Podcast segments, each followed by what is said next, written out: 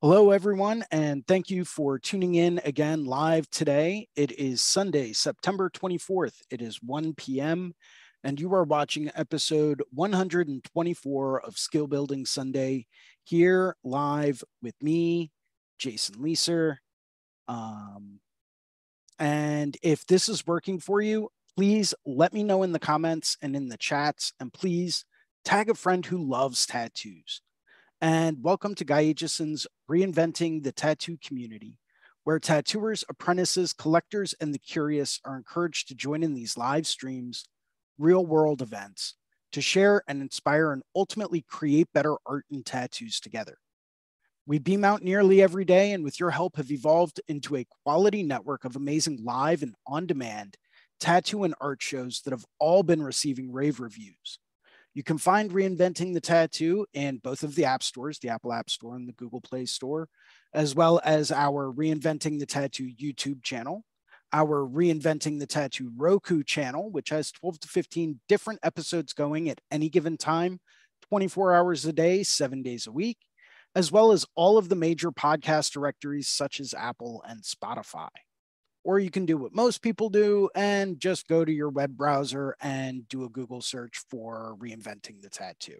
You'll find it all, except for the book, which is currently out of print. If you find a copy and it's for sale, please let me know. I'm trying to get my hands on one.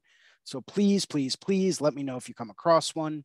But no matter where you were watching live or on demand, you can always get the latest and greatest, most up to date, most relevant information all available at reinventingthetattoo.com. You can try it out for free. You do not have to subscribe to Reinventing the Tattoo to access all of the great features on the website. Um, but if you do want to take a look into a subscription, you can try it out for free.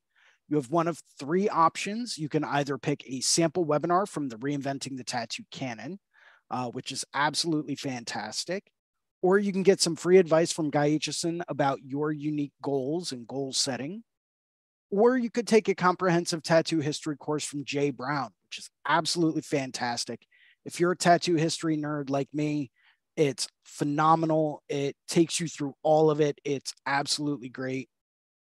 At reinventingthetattoo.com, you can also find a full event schedule with full weekly and special event live stream details.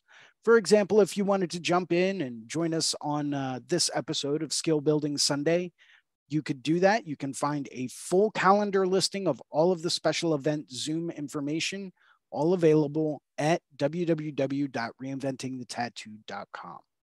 While there, you also have access to our Reinventing 24 7 channel, which is a lot like our Roku channel. It's got 13 different episodes playing at any given time, 24 hours a day, seven days a week. And at reinventingthetattoo.com, you also have access to a whole host of professional development courses from over 20 world class tattoo artists. Um, these seminars include people like BJ Betts and Bob Tyrrell, Andre Malcolm, and a whole lot more. So if you're really looking for a new place to get, you know, live on demand seminars or anything of that nature, take a look at reinventingthetattoo.com. It's all right there.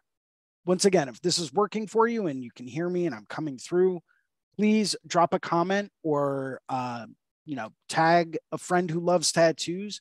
Let me know somehow. That way, I'm not just talking to dead air.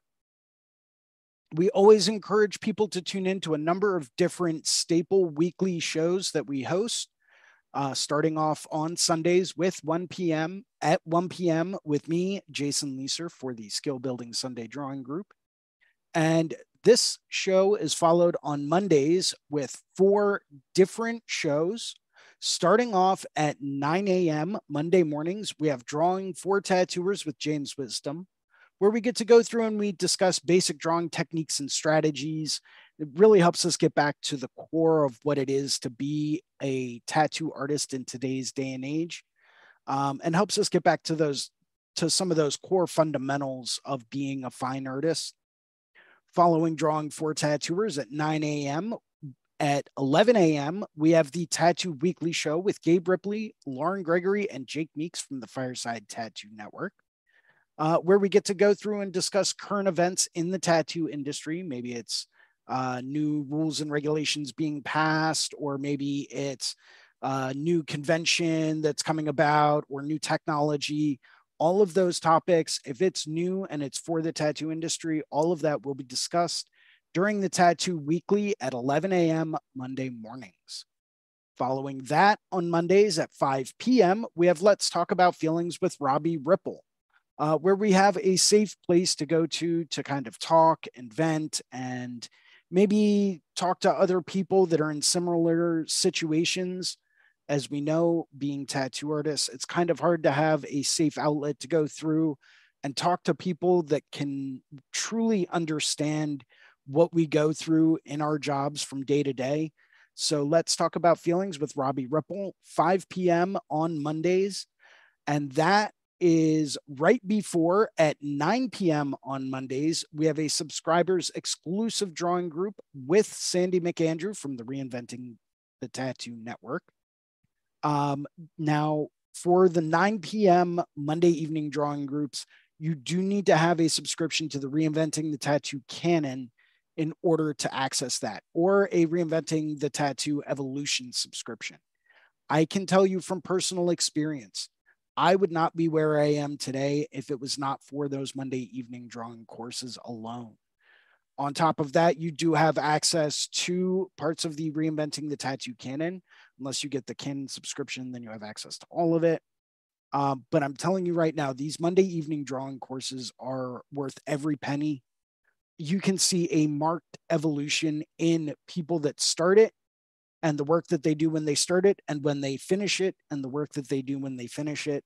It's absolutely fantastic. I highly recommend everyone sign up. Even if it's just for that, it's totally worth it. Following that on Wednesdays at 11 a.m., uh, sorry, at noon, we have the Tattoo Now show with Gabe Ripley, where we go through and we dive a little bit more into the business side of tattooing. Maybe it's marketing we're talking about, or branding, or maybe it's talking about website development, what to look for in a good website. Maybe it's talking about ways to go through and do self promotion. Um, all of that and more are available to be discussed at noon on Wednesdays with Gabe Ripley and the Tattoo Now show. Following that and capping off the week on Thursdays at 6 p.m., we have the Tattoo Collecting 101 podcast with Fawn Baker, uh, where we get to go through and hear everyone's stories and hear different stories about people collecting tattoos from other artists. Um, you know, we also cover a lot of other topics during those podcasts. It's absolutely fantastic. Highly recommend you take a look at that one. It's always entertaining we do have a special live event coming up, and that is the Paradise Tattoo Gathering. Tickets are on sale now, but space is very limited. I know rooms are getting close to being sold out. So if you do want to attend this year's Paradise Gathering, which I highly recommend you do, and I'll tell you why in just a second. If you plan on attending, get your rooms now. Um, space is very limited. Rooms are literally selling out every day. Get your tickets now. Trust me, it's going to be worth it. We've got presenters this year live in person, such as Nick Baxter, Corey Ferguson, Gunner, Thea Duskin, Andy Chambers, Lady Sarah, Jake Meeks from the Fireside Tattoo Network, who will be doing his Find Your Style seminar um, for free for people that purchase the tickets to the Paradise Tattoo Gathering. Tom Strum Andre Malcolm. I can't wait to take his seminar. It's going to be fantastic. Um, and that's just to name a couple of the people that will be presenting. I will also be there. I will be presenting as well.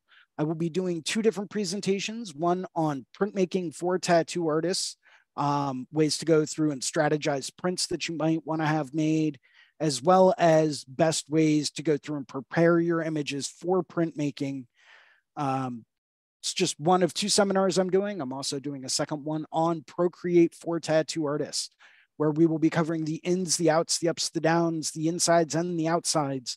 All of Procreate, we'll be going over how to make your own brushes and brush sets, how to tweak your own brushes.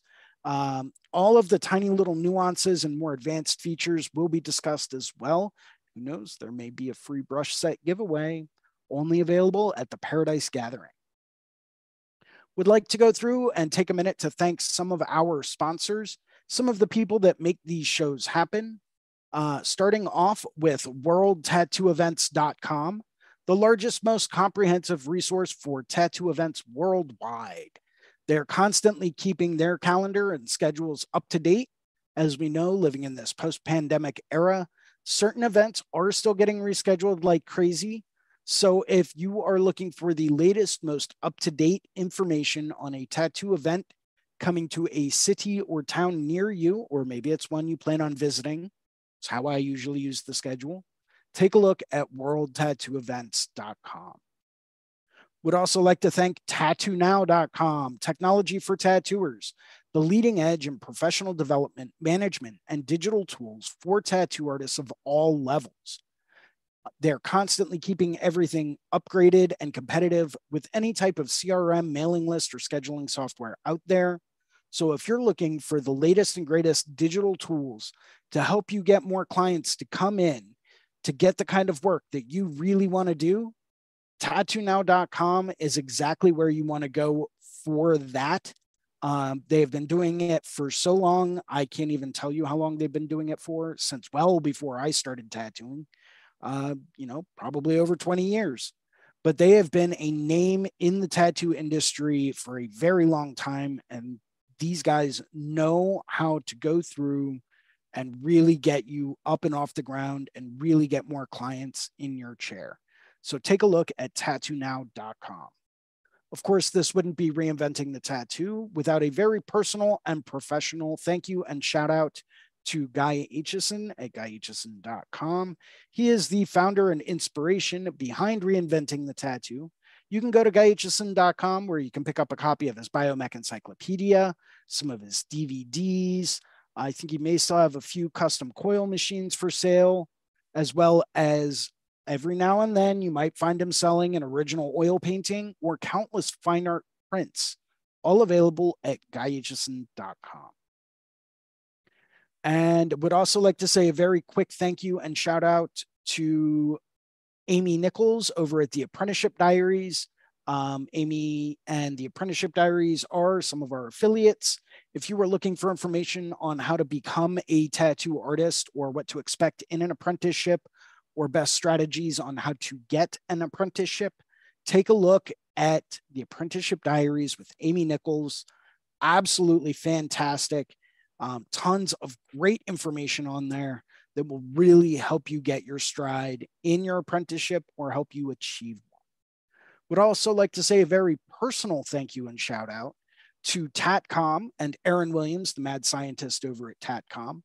These guys are literally diving into the science of how tattoos work and developing machines and equipment that will help you tattoo more efficiently and at a better level than you ever have before. These guys are scientifically based. They're some of the most intelligent human beings I have ever met. Um, seriously talking to them is mind blowing during every single discussion. So take a look at Tatcom and Aaron Williams, the mad scientist. Um, these guys are the cutting edge in tattoo technology. As always, if you like today's episode, we ask that you post a positive review on the channel. Make sure you hit that like and subscribe button down at the bottom of the page and help us get the word out. If you would like to host a Reinventing the Tattoo event, or become a sponsor of our community. Or if you're looking for a fine art or a tattoo critique, you can always email management at reinventingthetattoo.com and we will get back to you just as soon as we can. And that kind of wraps up our intro for today. Um, thank you, everyone that may be watching. Uh, always appreciate people tuning in. Uh, so that we can close, that we can close. And we may have a special guest, Ricardo Sertivant, joining us today. Um, I did get a message from him earlier. So we will see if he joins us in a little bit. Um, did send, send out the invitation to a few other people as well. So we will see who shows up. Uh, in the meantime, while we are waiting for other people to show up, wanted to say a quick word about reinvesting in yourself. Um, a lot of people will sit back and they will talk about investing in your career, investing in your knowledge, investing in upgrading your equipment. Um, what are you doing to reinvest in yourself? Right. Something that not a lot of people really take the time to sit back and examine. Um, what are you doing to help you take yourself to another level? What are you doing to help you achieve more or to be better than you were yesterday? You know, I consider all of that to be reinvesting in yourself. Whether that means going to conventions and picking people's brains there that are doing fantastic work, whether that's um, going and taking seminars. Um, you know, maybe someone like Bill Canales or Harlan Kantner or uh, you know anyone that you really admire is in your area doing a seminar at a studio, or even if it's a short drive away, are you attending that? Are you trying to work towards getting better than you were yesterday? Right. And a lot of that comes down to are you reinvesting in yourself into what you are doing? Are you taking the time to sit down and work on the things that you know you need to improve? You know, it's something that you know, I myself, I know that anatomy is one of my, uh, not necessarily one of my, you know, weakest parts, but I know it's something I need to work a bit more on. So it's something I'm constantly sitting down trying to do. Uh, I'm constantly sitting down practicing proportions, working on, okay, if I have this here and that there, how do I do this? Um, I'm constantly sitting down and working on things that I know I need to improve in order to take me to that next level, you know? Um, and that comes with work ethic, right? You have to be disciplined in that. You have to sit back and say, no, no, no, I'm going to set aside one hour every night whether you know it's after you put the kids to bed or maybe it's an hour after you get home from work to decompress you know come up with a realistic idea of how much time you can spend to work on those things you know you need to improve on. Doesn't have to be an hour, maybe it's 30 minutes, maybe it's 20 minutes. Um, you know, but take a little bit of time every single day. Even if it's just a small little 15 minutes window that you have, take that little bit of time, work on something you know you need to work on. Maybe it's figuring out your monthly budget or weekly budget. Uh, maybe it's going through and building a new website. You know, 30 minutes a day over X number of days can really add up to a great, great product. So take that time, take a little bit of time every night, sit back and just say, okay, what do I need to work on? Maybe, maybe that's the first step. Sit back, compile a list, write it down. What are the things you know you need to work on, right? Take 20 minutes. That's what it is. 20 minutes, sit down and just write out a list. What are the things you know you really need to work on to help take yourself to another level? Maybe it's figuring out your budget or your finances, like I mentioned. Maybe it's time management, right? Maybe that's something you really need to work on. Maybe it's drawing anatomy, or maybe it's okay, uh, you know, I know that I need to have more contrast. Okay, great. Sit down. That's on the list. You know, make that list and then start chipping away at it. You don't have to dedicate 12 hours, you know, every single day to working on one specific thing. Chip away at it. Incremental progress leads to a compounding result, right? All you have to do is get 1% better than you were yesterday. And that's pretty easy to do with very minimal effort. 1% better is literally next to nothing. It doesn't take a whole lot to do that. Sit down, evaluate, reflect, and start working on. Make a goal, make a plan. Carve out a little bit of time. Maybe it's 30 minutes before your first appointment for the day. Maybe you start going to the studio 30 minutes earlier maybe you wake up 30 minutes earlier to make sure that you have that time um, take some time every single day work on you work on the things that you know you need to work on i call that reinvesting in yourself. And it's something that we all need to do on a daily basis in order to truly improve. You know, the first step to that, though, is evaluation. Sit back and evaluate what do you really need to work on. Um, you know, without evaluating and without reflecting on what it is you really need to work on, you won't ever really know. After that, make a list, right? It's that simple. If you write it down and you make a list, that's going to force you to sit back and say, okay, here's my list. What am I working on today? You know, and it doesn't mean that you have to work on every single thing on there. Maybe one thing leads to another.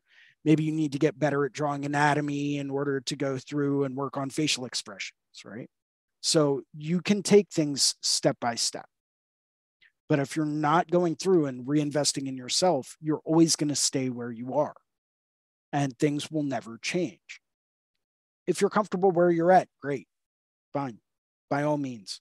Um, you know, if you're doing all the things and you're doing everything right and life is going really, really well for you, great. If you don't want to progress anymore, that's up to you. Me, I want to progress. I want to be better than I was yesterday. I want to be better next week than I was this week. And I want to keep that going because I know I can do better. And I know that I, if I don't push myself, if I don't work on the things that I know I need to work on, I'm never going to achieve the level that I know I can achieve. You know, and everyone has those goals. Everyone has that level that they know that they can get to if they put the work in. So reinvest in yourself, gain some of that knowledge, gain that experience, go through take a little bit of a risk here and there, a calculated risk, but a risk. Take that risk because with no risk, there's no reward, right? You can't go through and expect things to spontaneously change on their own. And if they do, it's usually not in the way that you want them to. So go through, take some calculated risks, evaluate certain things, you know, and then start working on what you know you need to work on in order to achieve that which you know you can achieve. Sometimes it may mean making sacrifices. You know, maybe you can't go to the bar every night like you used to. Maybe you have to wake up earlier than you want to. Maybe you have to go to sleep earlier than you want to in order to wake up earlier than you want to, right? So there will be some sacrifice involved, but without sacrifice, there's no progress. So go through, take that time, reflect, evaluate, and reinvest in yourself. And I think you would be surprised at the level that you can achieve. You just take 20 minutes a day just work on maybe it's one thing that you know you need to work on. Whether you want to do it or not, doesn't matter. Right. Um, there's lots of stuff I do every single day that I don't necessarily want to do, but I do it anyway because I know it needs to be done and I know I'm going to be a better person because of it. So go through, take some time, reinvest in yourself, and you would be surprised at the results. Um, and I say that only because I've taken this year and I've kind of done a lot of reevaluation. Um, and, you know, one of my dreams one of my my goals that I had set was to get to the point that I was good enough to to actually receive an invitation to work at the Hell City Convention. Um, Hell City Convention, in my eyes, is one of the best shows that is available in the United States. To me, it's up there with shows like um, the Austin Invitational, right? Evergreen, um, you know, Golden State Expo, the Empire State Expo. You know, these are all premier headlining, you know, invitation only, super exclusive tattoo conventions. To me, they are a mark of progress, right? So I've taken this year, I've taken a step back, I've done a lot of reevaluating, I've done a lot of work, and I submitted my application and I got the acceptance to work at Hell City Convention this year, uh, well, this coming year, 2024, and I got accepted. Um, and I'm very thankful for that. Um, and I couldn't be happier for that. I'm trying to make sure that everything goes smoothly with with booking that so that I can be there this year. But that to me was a goal that I had set. You know, that was to me a level that I knew I could achieve if I put in the work, if I reinvested in myself hard enough, and if I really pushed myself to do better than I was. And it's paid off.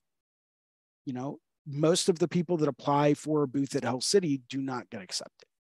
Um, I know that because I've spent the past three or four years trying to apply to it to get in so that I could work at it, and it never happened. Um, I got the acceptance letter this year and have been overjoyed ever since. But I also know that with that means I have to crank things up. I have to turn it up a notch. I have to be more disciplined. I have to be, I have to work harder than I ever did before because I don't want to show up and be, you know, the worst guy in the room. You know, I want to show up and I want to kick ass and take names. That's what I want to do. And I want people to stop by my booth and be like, yo, that's amazing. Like, bravo on that. That looks really, really good. Um, or, man, I can't wait to see how that turns out. That's going to be epic. So I'm very, very excited for this. Um, but I know it means that I need to work even harder than I have before. Uh, Creatures Cave, thank you very much. Uh, always appreciate it. And thank you for tuning in today. Um, so, I mean, with that though, I may not be able to work one of the um, one of the usual conventions that I usually work, which is Philly but I'm sitting down and I'm going to take some time and think about that and plan that out financially and see how that goes. Um, we'll see how things go, but I'm going to do everything I can to make sure that that happens. Very, very excited to be a part of that this year. Um, and I'm also excited to be a presenter at the Paradise Gathering, which I never thought I would ever do um to me that was like one of those like mount everest of accomplishments you know being selected to go and present at that. I was like whoa what's going on here? These guys are like really really good and why are you inviting me? Um but i got to give myself some credit. It's like okay i know why they invited me. i've worked my ass off and i plan on working my ass off even harder than i ever have before um, it means sacrificing a lot of time. You know, I was up until one o'clock in the morning for the past three nights, just busting my butt, um, just trying to make sure that, you know, I've got a lot of really great artwork that I can work on um, at these shows. So, uh, speaking of which, I'm going to go through and. Uh, yeah what am I working on today? So as you can tell, I've been drawing my butt off. Um, actually, I wanted to work on one of these dragons. You know, just trying to to absolutely work my butt off um, to really go through and push myself to see what I can do, to see what I can produce, come up with something better than I ever have before. Um, and that's kind of what I'm working on with a lot of this stuff. Uh,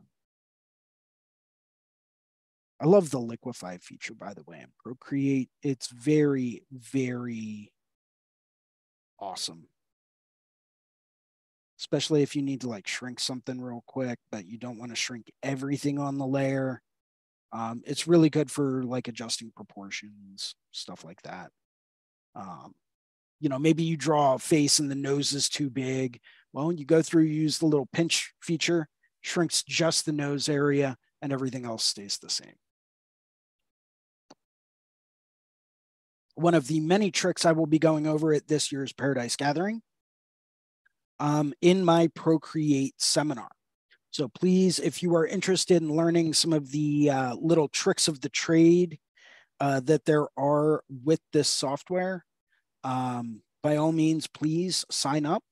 Um, I'll be happy to walk everyone through every single thing that I do. Uh, let's go through and we'll pick a different color.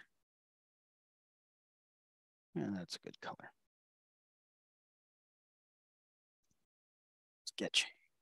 Yeah, I've been working on a number of different things. Um, anyone that's out there that follows me on Instagram, you'll notice that I've posted up quite a few different designs over the last couple of days. A couple of Daruma dolls um, that I would really like to tattoo. Um, and that's part of the thing, right? That's part of what we do as far as like drawing and designing and sketching and developing these designs. Sometimes you'll draw something out and people won't even know that they wanted, you know, whatever it is that you're drawing. And they don't know it because they've never seen it. So if they see something that you've designed and they absolutely love it, they'll book an appointment, they'll come in and get it. And it's great. You know, so that's part of the reason why I always work on a lot of different stuff.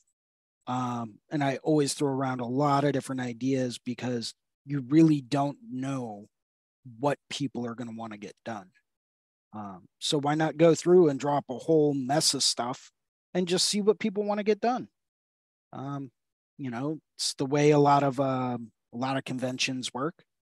You know, there are a lot of conventions out there that, you know, people have pre-drawn stuff and that's all that they're doing at that show. And if you see something on the table that you like, awesome. Um, you know, snag it up before someone else does. But there's, you know, not everyone that works at a show or at a convention is willing to sit back and take three hours to draw out this dream catcher and um, geometric mandala piece that you know someone may want in a very very small area. Um, you know instead they may be trying to focus on something specific. Uh, maybe it's dragons maybe it's you know geometric work maybe it's um, Daruma dolls or tigers or you know whatever um, you never really know, but you never know until you ask either. So always recommend, uh, you know, going through and seeing what people have. You know, I think this year at the shows that I plan on working at, um, I think I'm going to bring a whole host of different dragon designs with me. Um, in fact, I may go through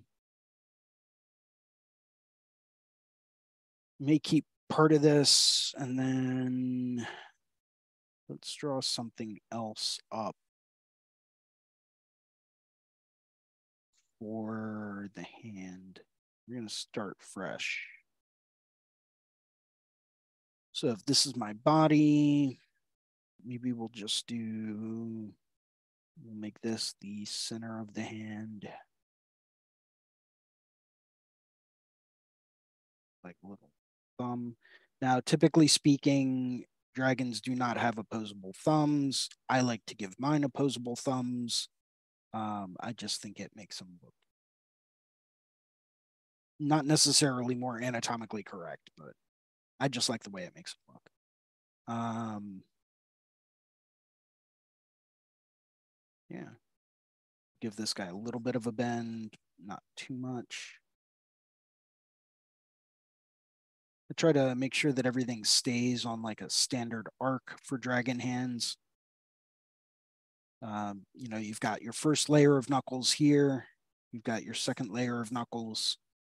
Then you've got, roughly speaking, where the, uh, this one's more of a triangular shape. This is where the claws would come out, the nails would come out it's tricky if you're working with uh, different types of like foreshortening and perspectives and angles um, because you really do have to think of it in a three dimensional kind of sense, right? If I had, you know, say I wanted my my hand to be coming towards the viewer, right? then how would I draw that? Because if this is base of the hand, if this finger is coming straight at me based on foreshortening, all I'm really going to see is this. I might see a bit of the top knuckle here, right? And then I may see more of this down here for another finger. Maybe um, what would I want to draw? Would have something down here like this.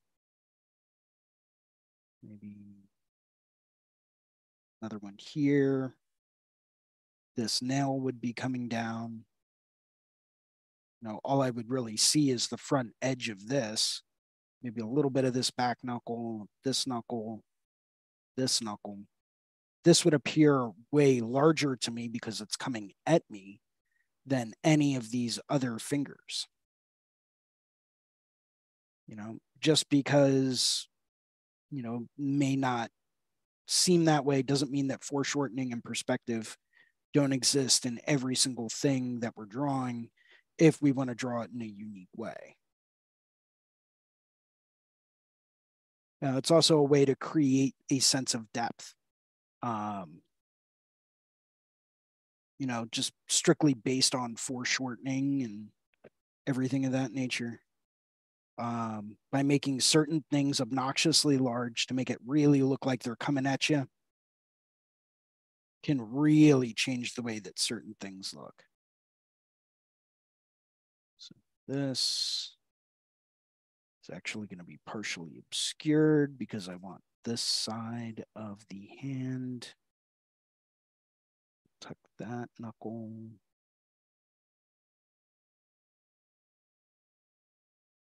Make that a bit more faint. We can actually hide the head too.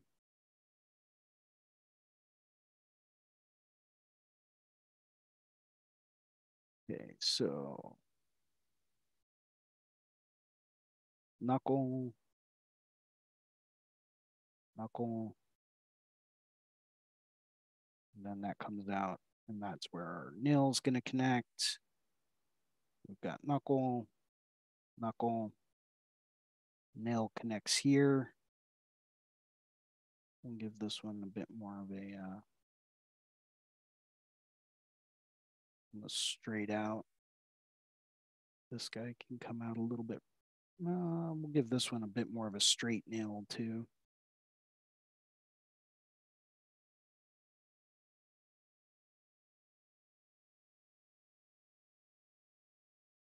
sometimes it's good to go through and do some volume sketching, like basically sketch out the whole volume of what it is that you want to draw, and then go through and you know try to find its flow, try to find how is it going to wrap, what direction do you want it to flow in.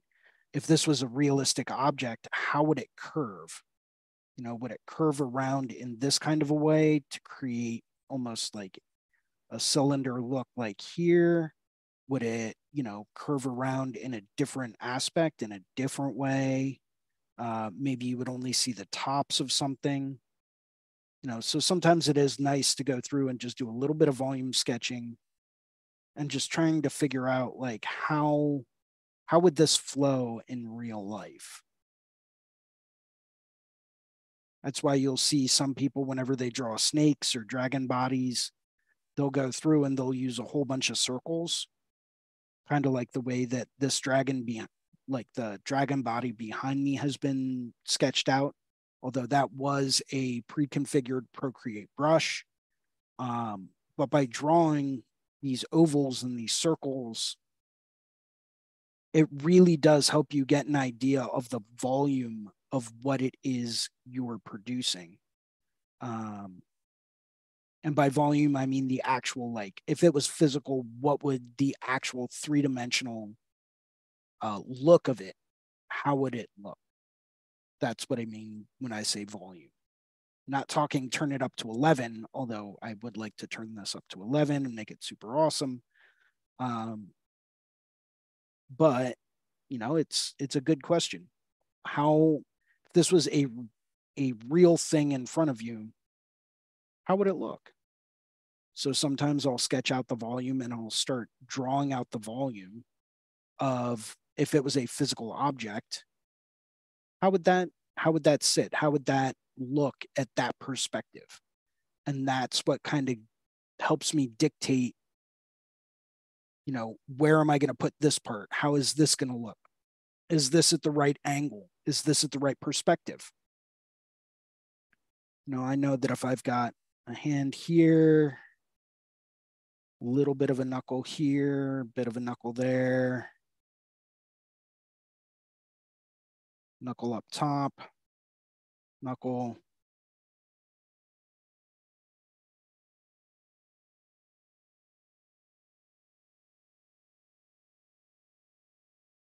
Here's this. That can come over. This guy's got some pretty long, slender fingers. Um, I used to draw a lot of dragon claws, just like straight lines, and then just kind of hook the fingernail around. That does work too, but you need to have a little bit of a bump uh, just to denote the joint, just to denote the um, the knuckle. you know you don't have to have the whole joint bent but it would it, it is going to help as far as understanding anyone that looks at it understanding what it is and how does it move um, because of the perspective i want this to be at you're only really going to see this middle knuckle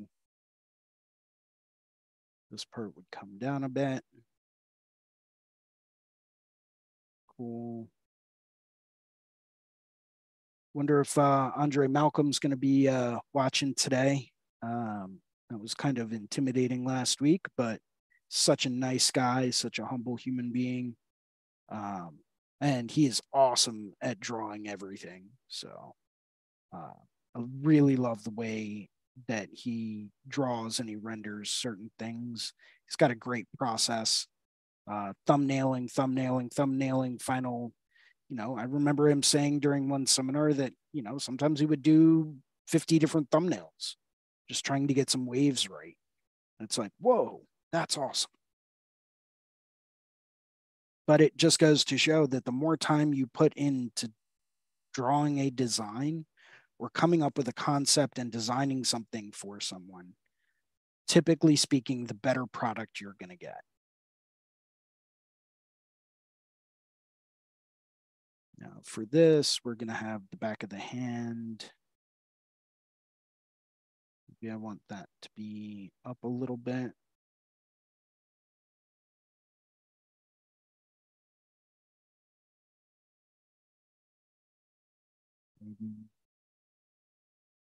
I want that. Maybe I want it to be bent back a bit. Um, here. We have this kind of rotating over on this kind of a way. I'm not going to see too much of that, but we will see some of the palm. That almost like a almost like a creepy like witches kind of angle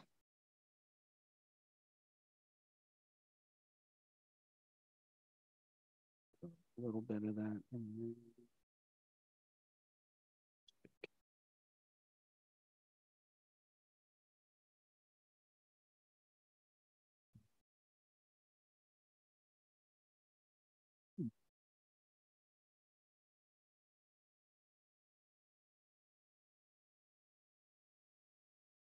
I took the whole thing and rotated that.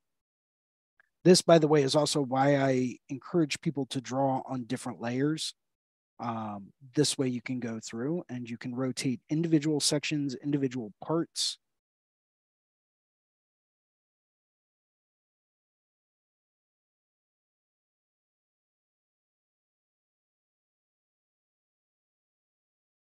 Um,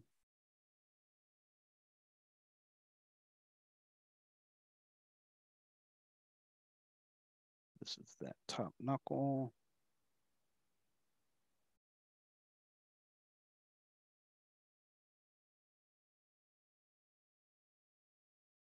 That would be part of the palm. Maybe bringing this down a bit. Once again, we can use our volume sketching to kind of figure out How thick do I want this to be before I draw the edges, before I draw the lines? Maybe I want to have this be the deltoid. Right. Now the tricep would be mostly hidden. The bicep would come down. That would be mostly obscured by the forearm. Just give this like tiny little inference.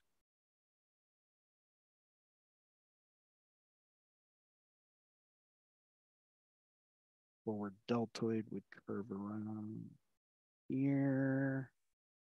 This would all be the inside of this arm. Maybe add like a little thing there. Making it bumpy. And not a bad little dragon claw. How's that going to look? The rest of our head. That could work all right. Maybe move that over a bit more.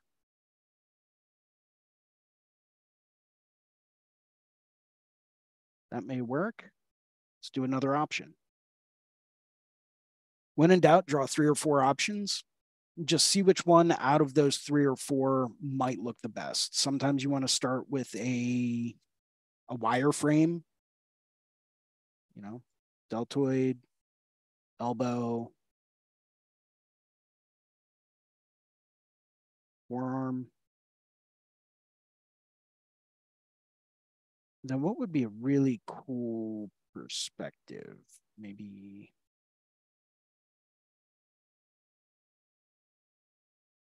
a lot of people will do like almost eh, like a fan kind of layout, right? I'm trying to be a bit different.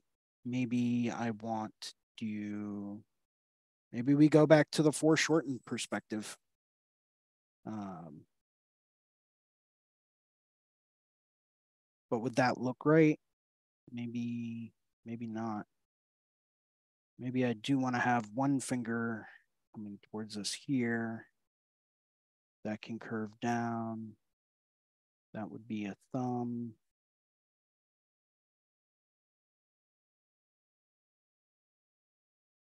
throw this guy in the background. That could work a little bit nicer.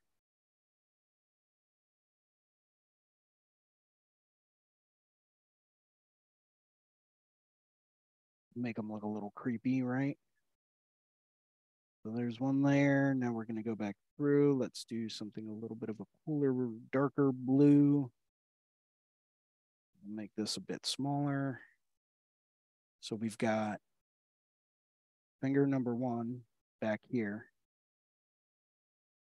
We've got the webbing in between the thumb and the forefinger here. This is our forefinger. I just have to be careful about where this webbing goes because typically speaking, if you look at your hand, it's about halfway in between the first or the second knuckle and then the knuckle where it joins the hand. So if here's a knuckle, here's a knuckle, here's a knuckle, here's where it connects to the fingernail. I would have another knuckle here. So about halfway in between these two, I would have this.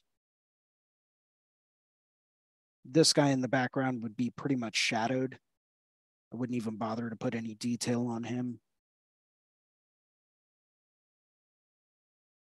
Because he's going to be so far into the background, it's almost not going to be recognizable.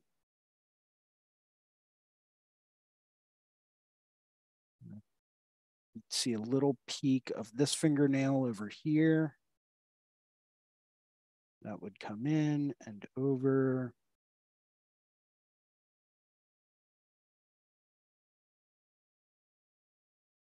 This would be the bend at the wrist.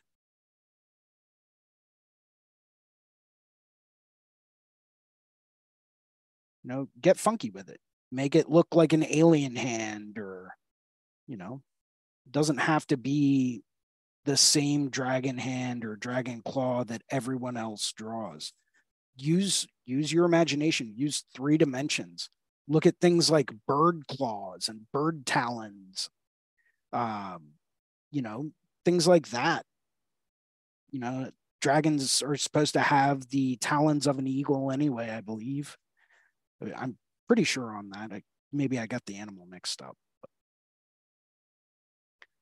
So that's typically what I'll go through and I'll look at whenever I'm drawing uh, dragon claws is I'll look at, you know, basically how do how do raven claws look or crow's feet or eagle feet, you know, granted, I'm not going to draw every digit or every toe or would those be toes or fingers? I don't know. I'm not going to draw every single one of them, but um, This would be scaling, scaling here and here.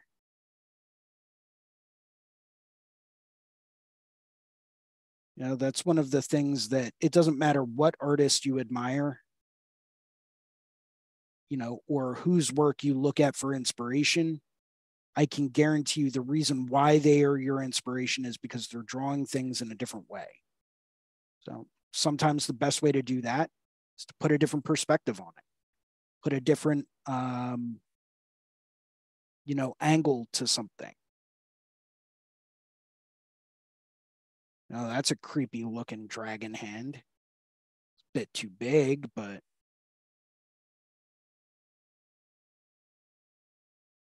you know, so that could be option two. Always put your options in groups. Um, so this would be its own group.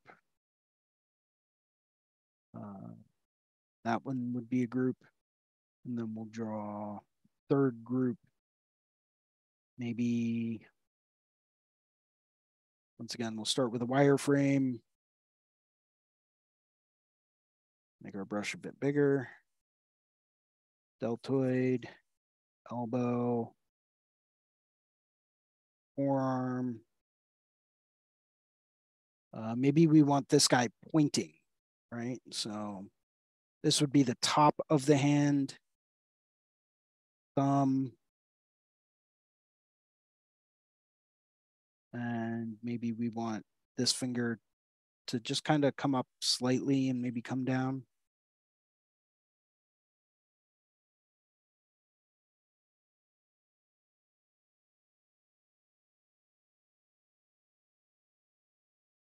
Then maybe this one will come down and then curve in. Or we could give this, we could give the thumb or the interior digit. Um, maybe we'll give that one a bit of a different angle. Maybe we'll do that. And then here, or yeah, let's do this. We'll do here, here, and then curl that one back up this guy will be end, end up going straight. And this fingernail will be straight.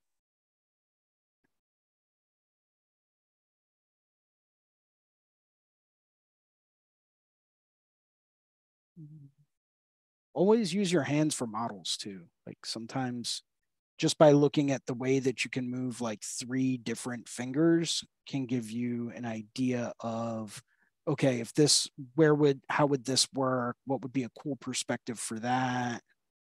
You know, should I do, I wanted to have a dragon pointing with no opposable thumb, how would my fingers look if I did something like this?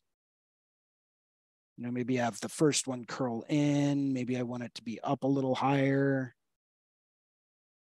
I want that middle one pointing, maybe I want it down a little bit lower but it just gives you an idea of where things would line up. Maybe I want the first digit pointing and the second two curled around. That could be cool. Let's do that one. So we're going to reevaluate some things. So forearm, right? Call this the top of the hand. And then we would want first our index finger pointing, then second finger, third. Right? So yeah.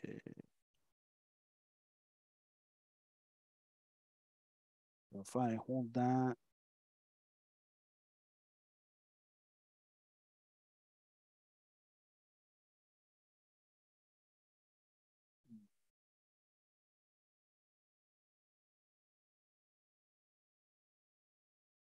yeah. Second, and then third would be down here.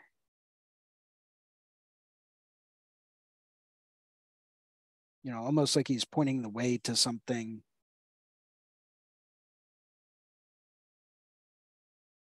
Then actually that would follow a little bit more parallel. And then this one would follow it's parallel to that.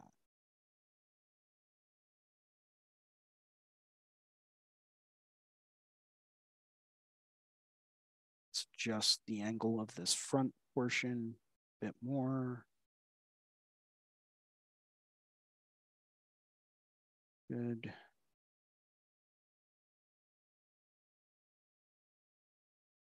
No, don't like it.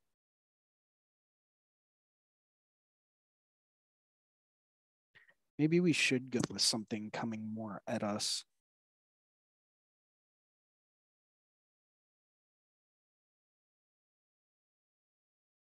Maybe we'll have this opposable digit coming at us. So that's going to be a bit bigger. And then we'll have something, the other digit here, other digit kind of parallel.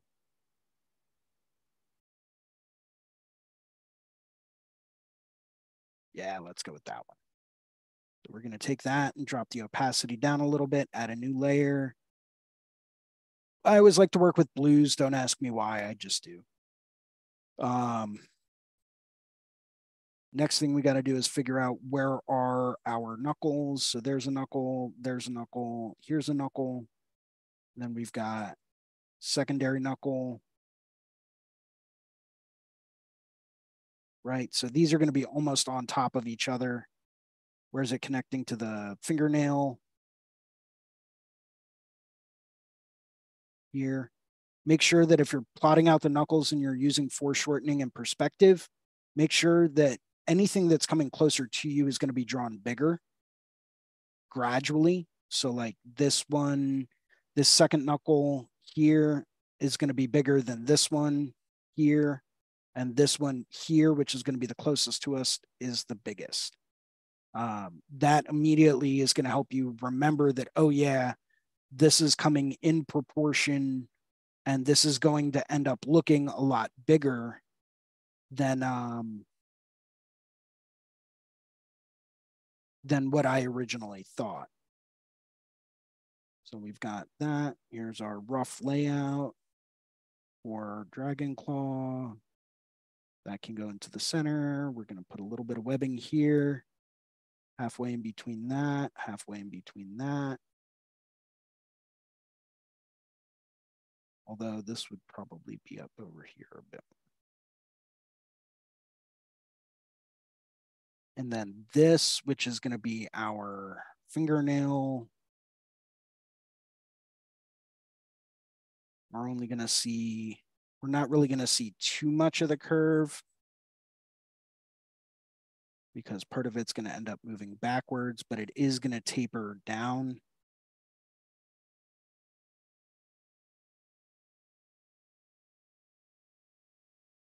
Cool.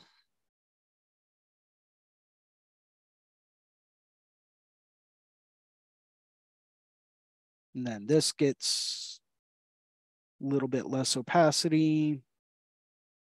Shrink our sketching pencil down a little bit. Now we've got refine.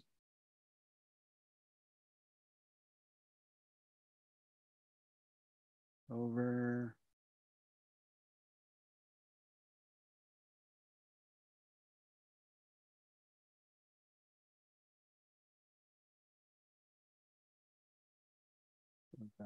Roll around a little bit, although that angle is slightly off.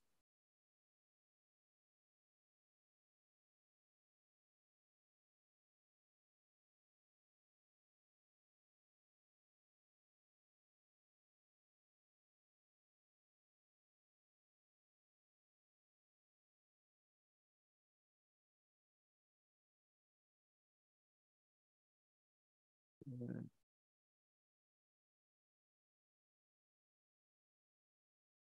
This would be this knuckle. Uh, for some of these knuckles, I like to like flatten out the tops of them. You know, because we're gonna have like scale work here. Like tiny little ridges, just kind of connecting down and around. It's gonna give it a little bit more of that kind of like scaled appearance, I guess.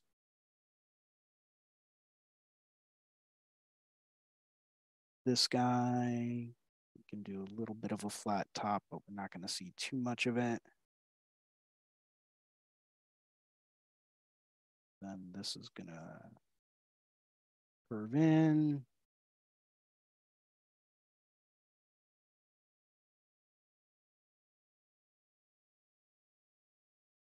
You can already start to see this thing taking shape. Well, maybe we'll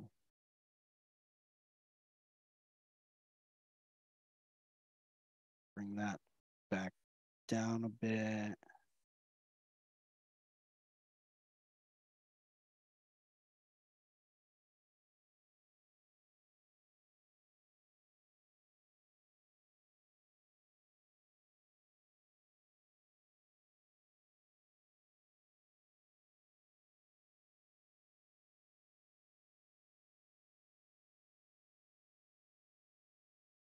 Make this one a little bit thicker.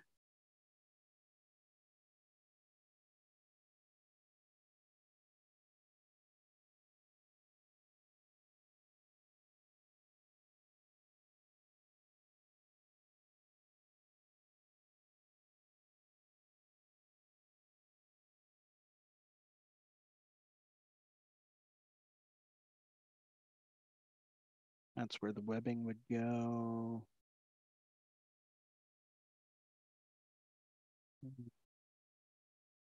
Probably see a little bit of that.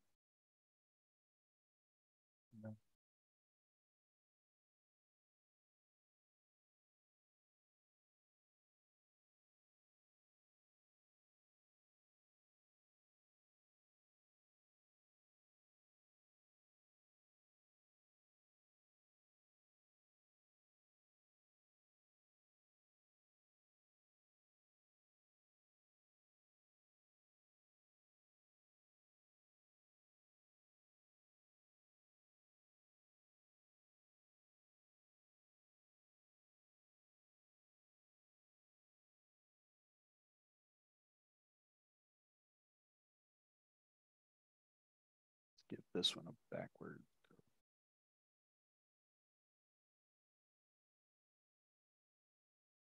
I always like to make the dragon finger tips a bit bigger. Don't know why, I just kind of always do.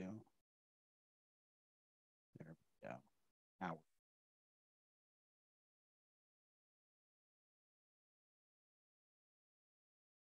Now.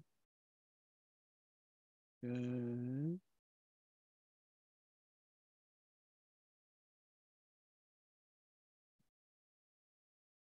Mm-hmm.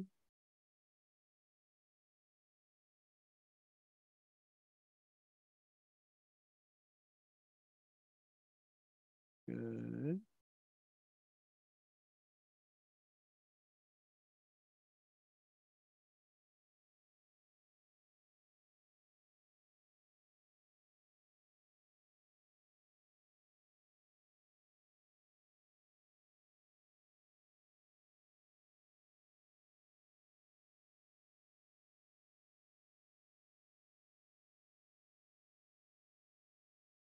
Broad to specific, broad to specific. Always work broad to specific. Don't have to truly define it just yet because I may end up going back through and making this part a bit shorter.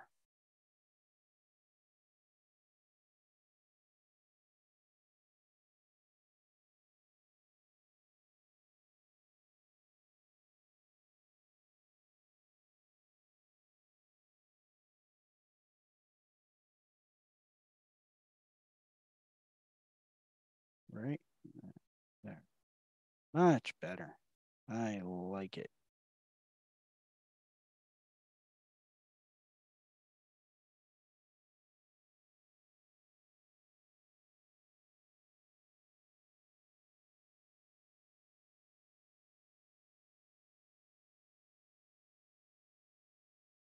Sometimes it takes more than one version of something to go through and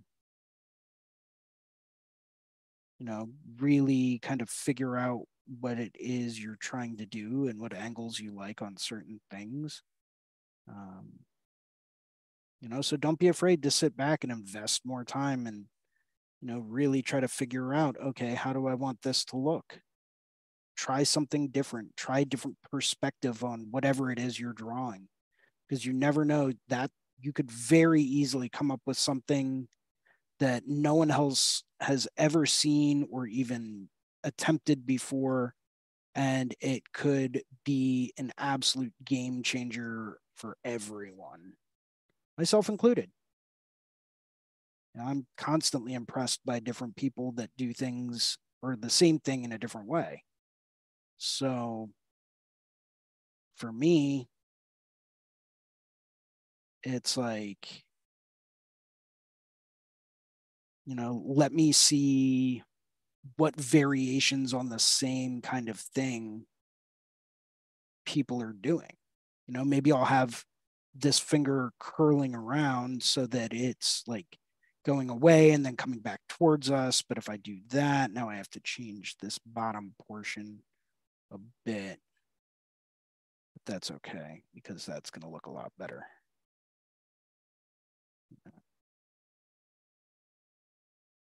This out a bit more. Good. Oh, who's this? Ricardo. Ah, Ricardo Certivant. Very big inspiration. Uh, very, very good friend of mine incredibly talented tattoo artist and amazing painter, Ricardo Certivant, ladies and gentlemen. Welcome to today's show. Hey, what's up, man? Thanks for having me. Can you hear me? Always welcome on here, man. Cool. Yeah, sorry, I was just taking a sip of coffee. Oh, I didn't see. Sorry about that. Ah, it's all good, man. How have you been? I'm pretty good. Staying busy. That's good yeah, doing a lot of stuff, a lot of work. A lot of stuff outside the shop too, you know what I mean? Yeah. Oh, dude, trust me. I'm very well aware of how much of a busy bee you can be. I like to keep myself occupied for sure. Well, don't we all, man? Don't we all?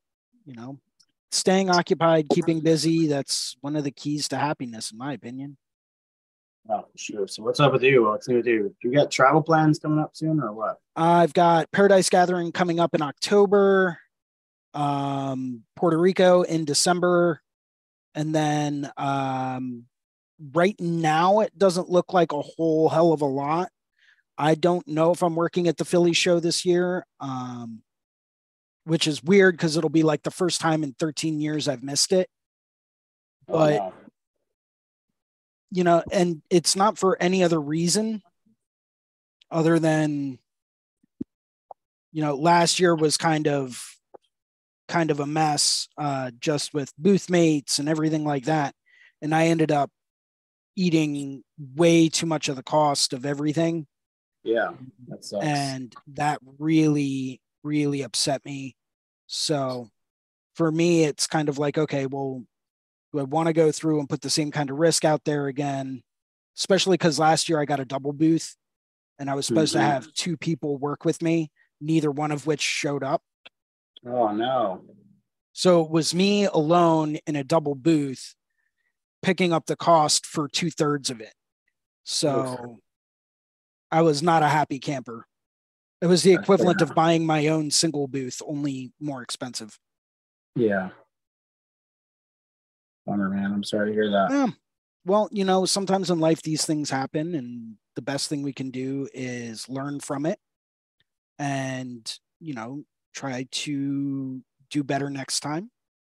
Um, as much as I absolutely love working at the Philadelphia show, it's um it's definitely a huge show. And I've got a lot of local clientele, so it's not like I ever, you know, really lose out on money, but last year was just really, really rough. And this year I've kind of taken a step back from traveling and everything like that.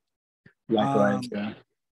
So it's it, it ended up being one of those situations where it's like maybe I should just take a little bit of time, reset, um, reevaluate some stuff, and maybe pick it up again next year. Next year is looking like it's going to be absolutely incredible. Um, I've got the I've got Hell City that I'm doing next year for sure. Just got to Mm. get that submitted and in. Um, you know, I've got a lot of really, really fun stuff. Actually, I was invited to both Hell Cities.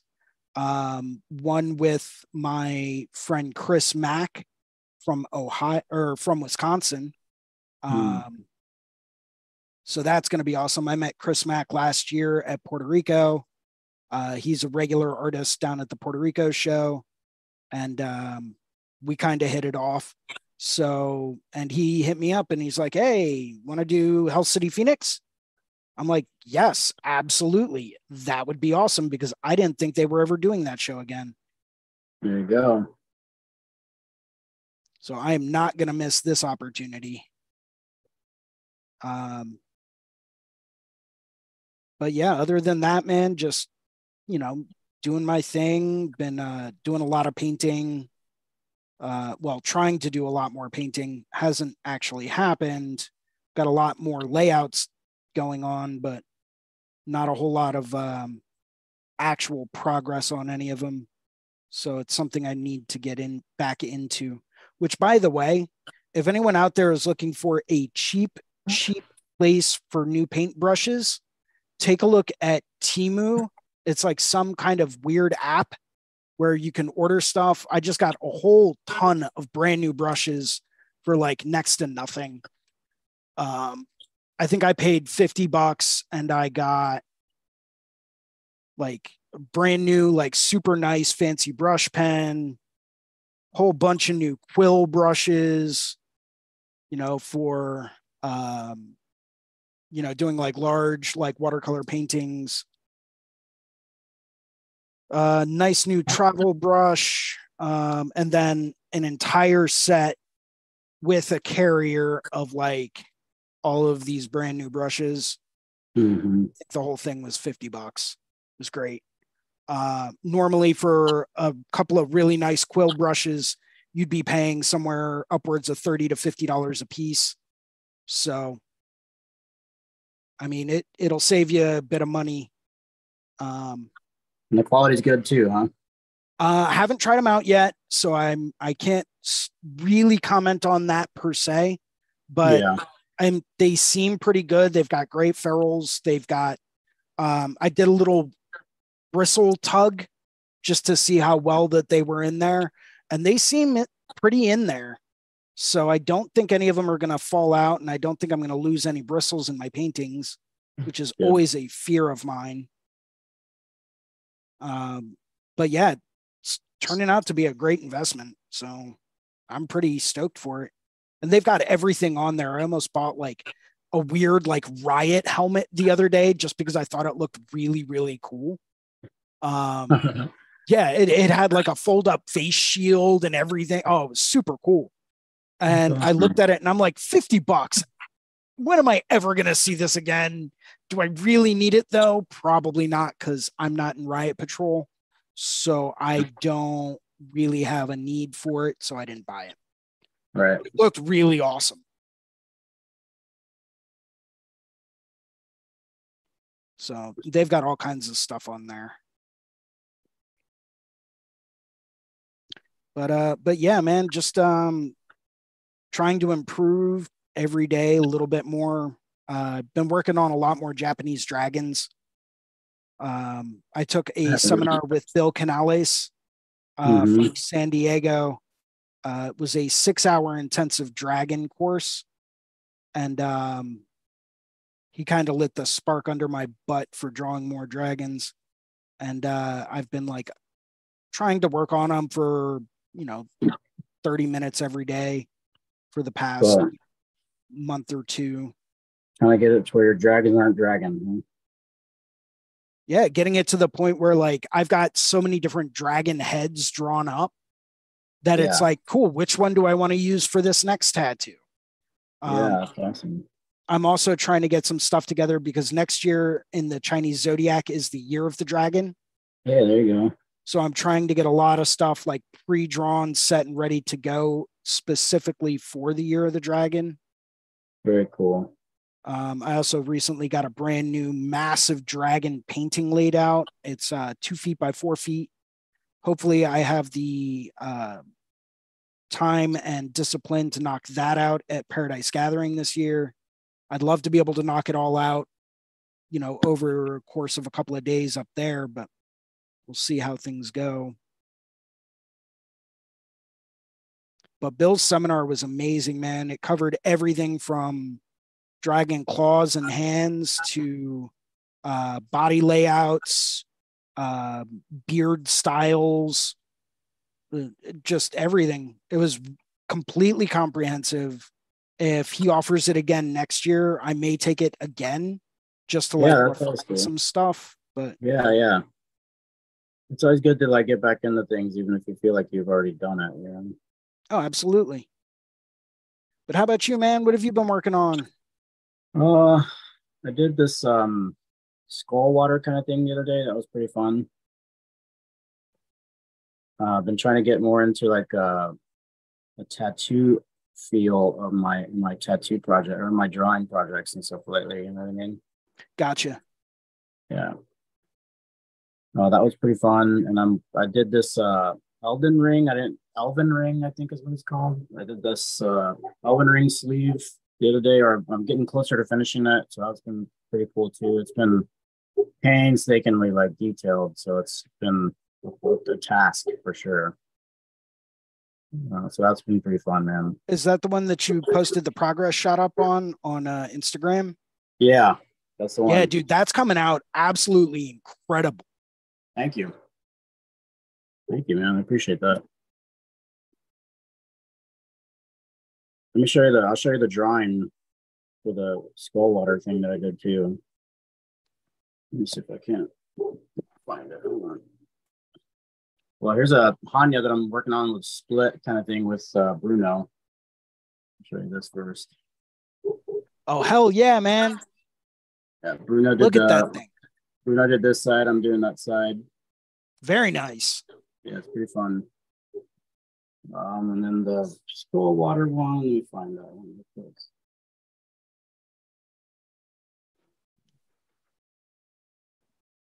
Here it is. This is the drawing I did for it too. Oh, that's sick, dude. Are you trying to put those together as like a flash sheet? No, this one was just for the project itself. You know what I mean? The other one, this one was for the tattoo that I did. I did the tattoo. Let me see if I can find it here. Hold on one second. Uh, but I'm just trying to do a little bit more like I'm trying to get to where I can have a little bit more finished feel to my tattoos. You know what I mean? Like, Gotcha. like a- more of an illustrative tattoo look. You know, uh, I'm trying to go back down that road again. Um, let me see. I have some pictures here. I'll show you real quick. Let's see if how well you can see them. Um, let's see. Actually, let me just pull them up into Procreate real quick. Hold on one second yeah, take your time.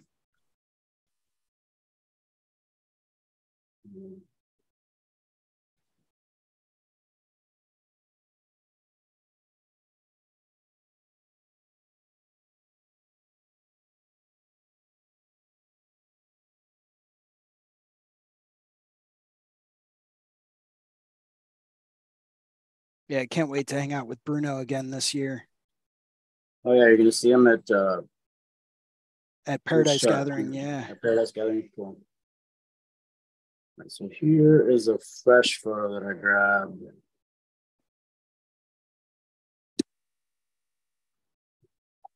Oh, sick, dude. That's sick. Thank you. And then here's the other side of it. Let's see.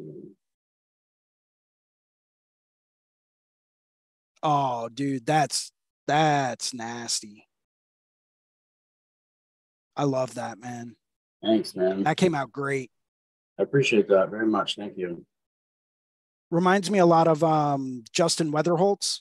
Yeah, it's got that feel to it. It's definitely an inspiration. It was definitely an inspiration. Well, what happened was this guy, he had a few main ideas and he had placement for the tattoos that he wanted. So we put them on his arm. We did a, a clipper ship last time on his upper bicep on the outside. And he's like, I don't know what else to put in there. What do you think? I was like, let's just do some skull water, dude. You know what I mean? Yeah. like, What's that? And I was like, well, let's check it out. So we flipped through a couple books and stuff like that with the Japanese waves, and then started flipping through some skull books and stuff, and, and we did it. So it's definitely got that Weatherholtz kind of feel though, and that it's it's a compliment. So thank you. Well, and you can tell, man, he spent a lot of time studying uh Mike I- or Greg Irons. Uh, Yeah, and yeah, the way sure. Greg Irons drew his waves. Mhm. So, I mean, he he actually just released a book that I really want to pick up. Um, Greg Irons did. uh, no, no, no, Justin Weatherholtz. Oh, Uh, cool. I forget what the name of it is, but it's um like Death at Sea or something like that. Mhm. But it's a fantastic book, and it's just filled with different types of water images, and it's Yeah. pretty big, like frameable print size if you were to cut out each page. Yeah. Um, but he, you can tell, and you can see the Greg Irons influence in the way that he drew his water. yeah. So, bravo, man! That it's not easy to get that kind of a flow. Yeah. Uh, you know, I I've been trying to work on waves as well for a long, long time, man, and it's not an easy task. Sure is not. Yeah, that's what I was mostly mostly concentrating on whenever I did it was like how to fill the space like in a in a nice design kind of way. You know what I mean? Like uh to keep it all flowing together and kind of just keep the movement in the whole piece. right? Well, and keeping it moving and flowing, especially in a given or a specific direction that you want it to move in, that Right. to me is always one of the most challenging aspects behind it. Oh yeah, for sure. It's easy to kind of get a little bit like the angle off just a little bit. You know what I mean? Yep.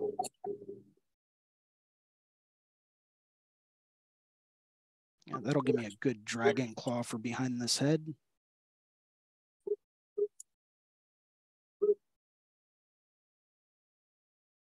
So, yeah, I'm just having fun with these kind of waves and getting back into like the illustrative kind of part of tattooing and stuff like that. You know what I mean? Right on. Yeah.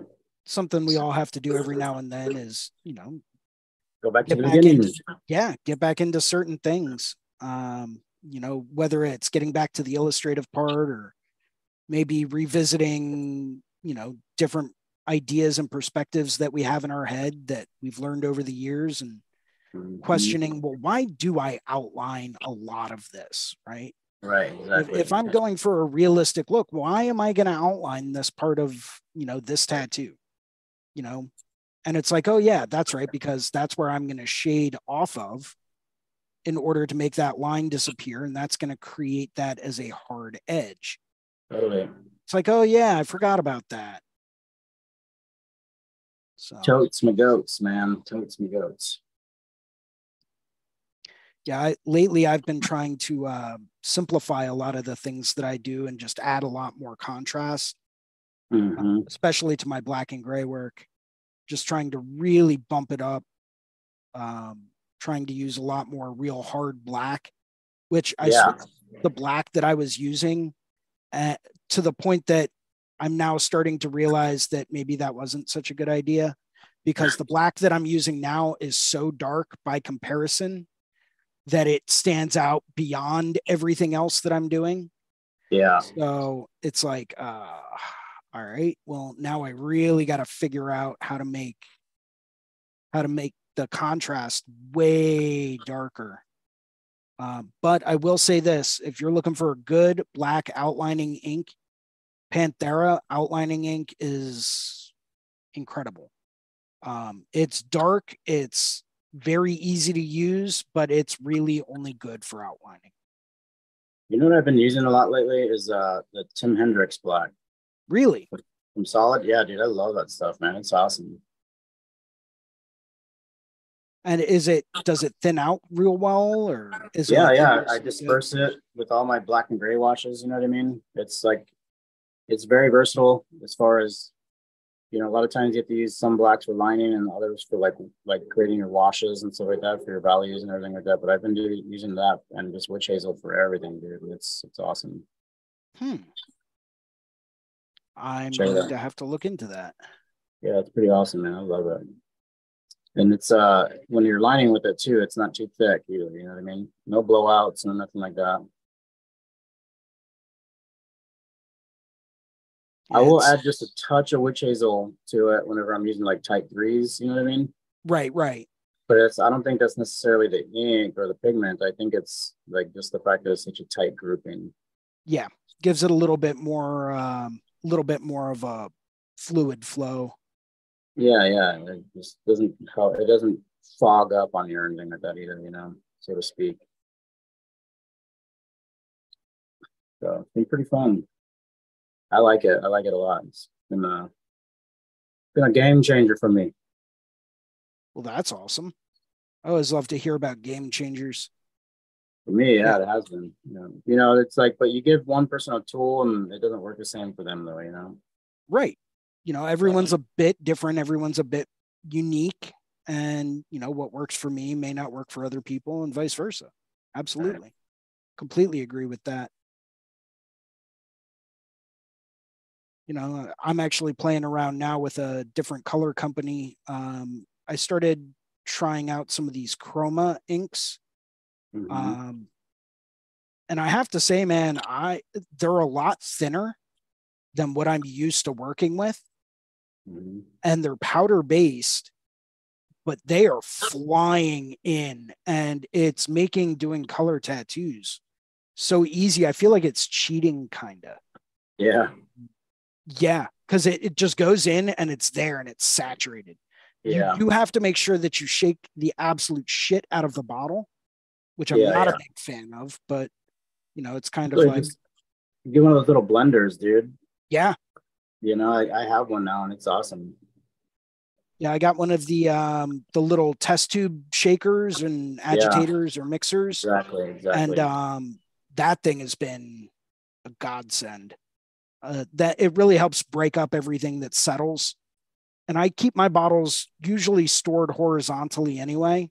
It Mhm. just I've always found that that makes things easier to shake up. yeah. Well, it doesn't all settle at the bottom. It's like kind of on the side a little bit. Exactly. Yeah, it, it to me it just makes it easier to shake up and like disperse. Mhm. So uh, I mean it works really really well. Um they've got a couple of colors like for a bright vibrant red. I love their lipstick red. Um they've got a bright navy blue which is like I think one of my favorite blues that I've ever used. Um you know, but it's very very traditional old school powder based. Mhm. So it's not for everyone. And if you have never worked with powder based pigments before, if you're used to like the micro dispersed, like Eternal, Fusion, um, companies like that, then it's going to be a bit different. You don't Yeah. have to try as hard, but at the same time, some of the lighter colors definitely are not going to show up as quick. So you have to keep that in mind and not overwork the skin. Um, but Like they learning how yellows. Oh yeah, dude. Yellow's notorious for that. You're like, is it there? Is it there? All right, I'm going to go and work in a different area. Yeah. Then I'll, I'll give that a few minutes to calm down and I'll see if it's there. Oh, it is there. Oh, and it's nice and yeah. solid. Wow.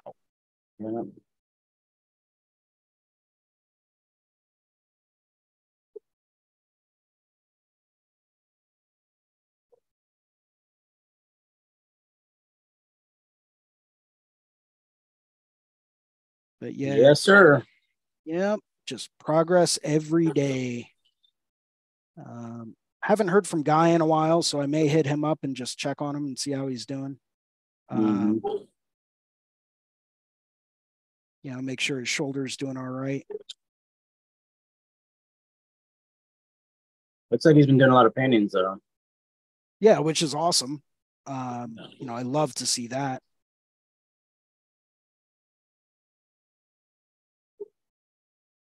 I still would love to get out there one day and, you know, just sit down and paint with him. Just watch his process. It's just such an inspirational human being.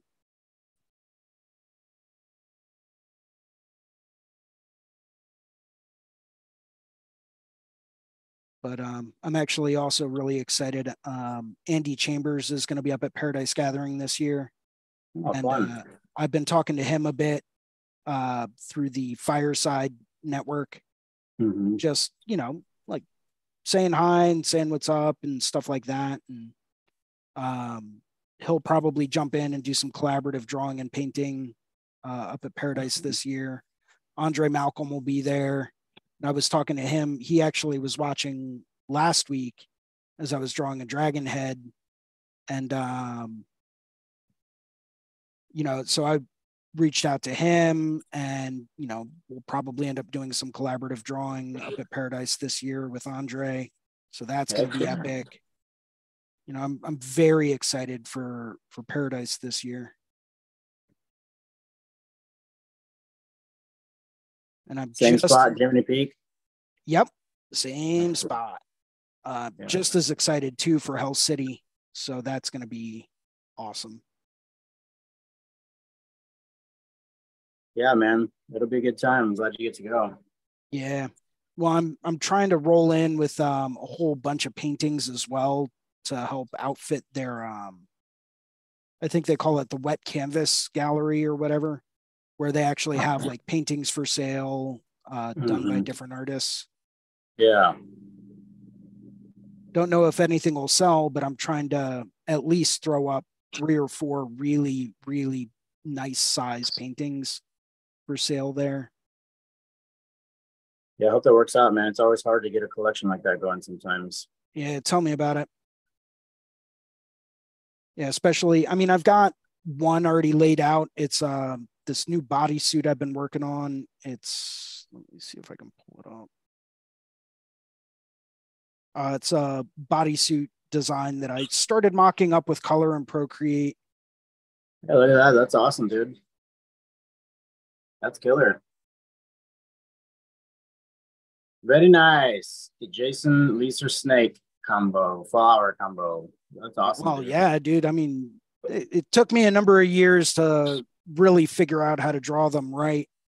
Um, but you know, I got it down pat now, and it's like, oh yeah, dra- snakes, snakes are easy. Um, you know, it's like, okay, cool. Now I got that.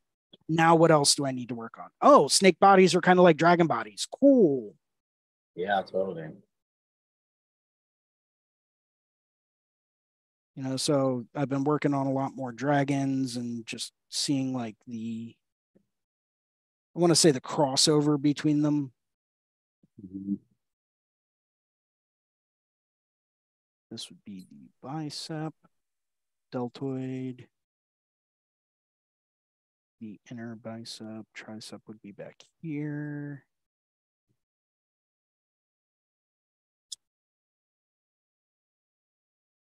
i always get like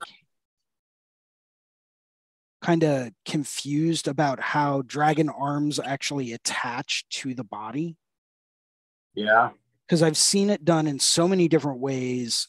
And it's like, okay, well, how do I want this to attach? You mean like where or how it attaches? Um, like where? So if I had my upper deltoid here, right, for the the dragon arm, right? I know that there would be a little bit of like a cap there. And I always try to, you know, just do like a little bit of a a notchy attachment to the actual body. Um Well, what about But his it- neck? What about the dragon's neck? What's the neck going to be? So neck starts here and comes around. So I can always move the dragon arm down a bit if I Yeah. need to. I think that's what I would do for sure.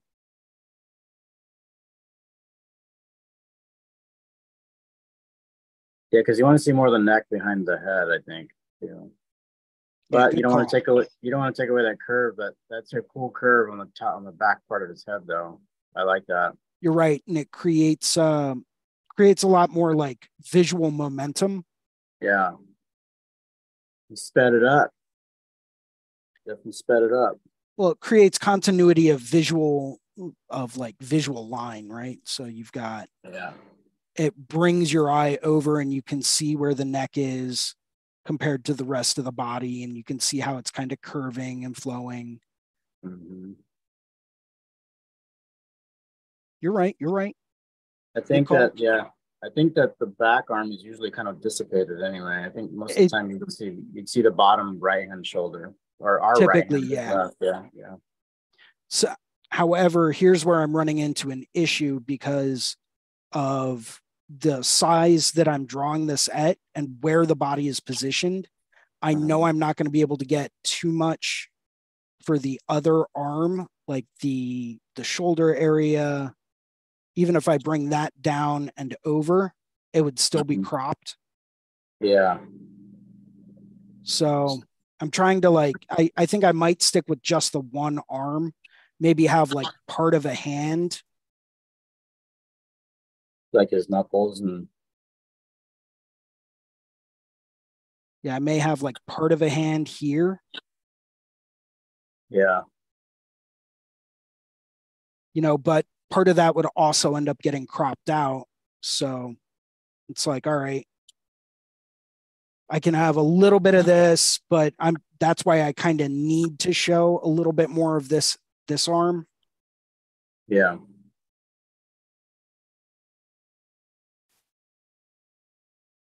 It depends on if you want to see volume, like a lot of volume to it or not, too. You know, like I usually try to think of the, uh, the dragon arms kind of like, you know, draw some things.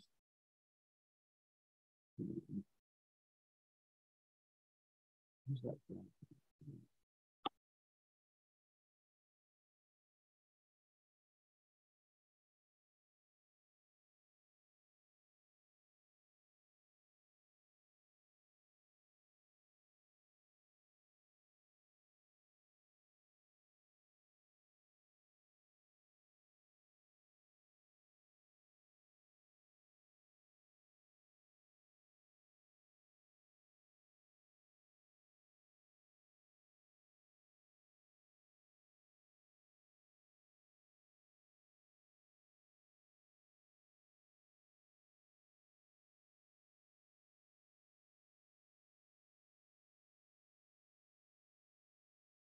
Oh, dragons.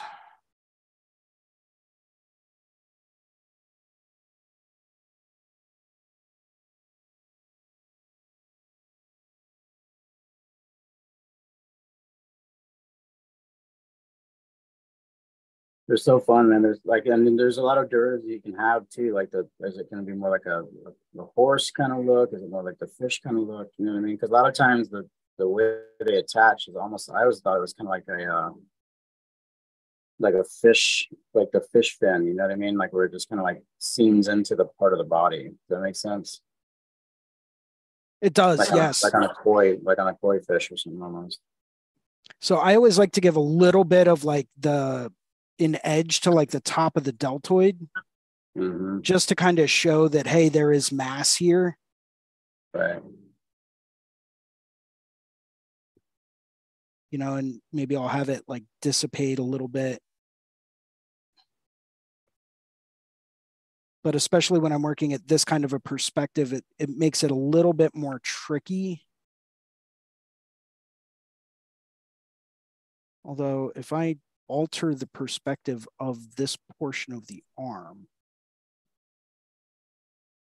I've got deltoid. If I make it more bicep straight on,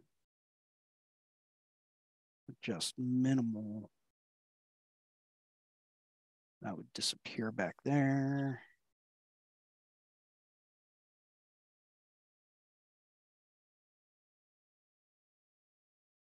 Good.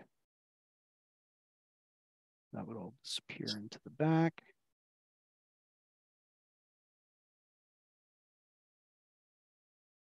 Can probably get away with a little bit of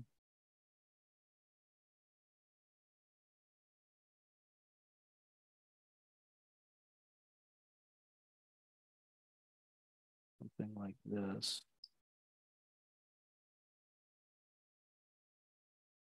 Just because if I have my underbelly here, where this is starting to curl around.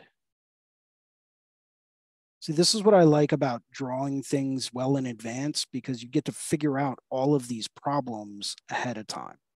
Mhm.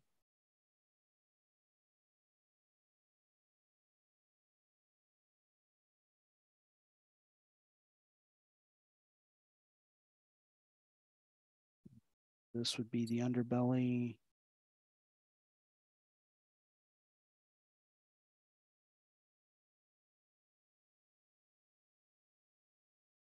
So then this would disappear to here.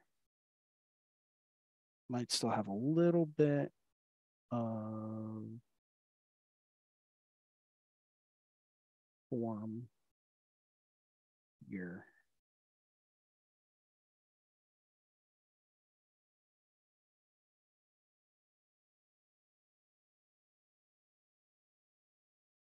I always think of it kind of like where it attaches like this. This would be the back spine.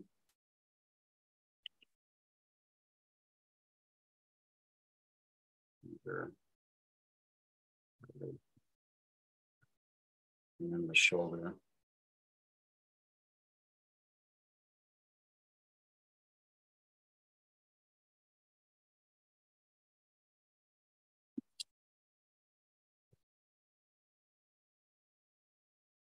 Right, right. Gotcha. You know. I don't know if you can can you see that? Yep. Yeah, I see it. I see what you're talking about. Yeah, so that's kind of like where I think I usually think it fits is like it'd be on the side of like almost like on our lat area. You know what I mean? Right. Like the side of the ribs almost.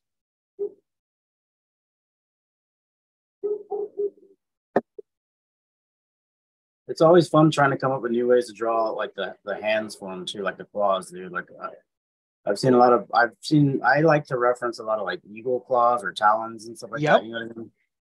Um, and it's always fun to try to find some references that are kind of like from a like an under perspective. You know what I mean? Like from underneath the foot or the claw. Oh, absolutely, man.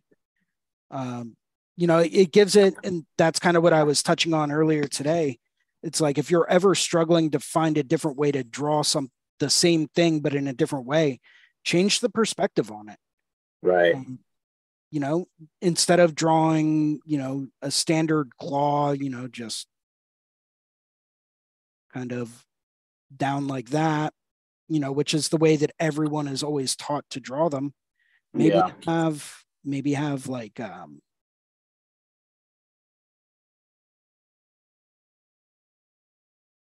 you know, try to draw one that's upside down like it's like trying to like cup something, right? You Yeah. know? It's always fun to kind of like put the ball or the pearl or something like that in there. You know what I mean? Because then it's Oh, like yeah. all, you have to do, all you have to do is draw the three the three digits. You know what I mean? yeah, we're gonna do. A, we're gonna give your your dragon a pearl today because that's what we're gonna do. Yeah. Cause it, it's gonna help balance everything out. Trust me on Yes, yes, exactly. And the light rays because- coming out from behind it are gonna wash out the body so we don't have to worry about drawing the rest of that. Yeah, exactly, exactly.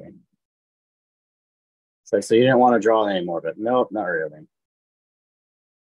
Yeah, no, just kind of, you know, deadline was coming up and, you know, I only had a couple hours left before daylight hit. And, you know, so I just decided that we're going to throw a pearl in here. And Yeah, yeah.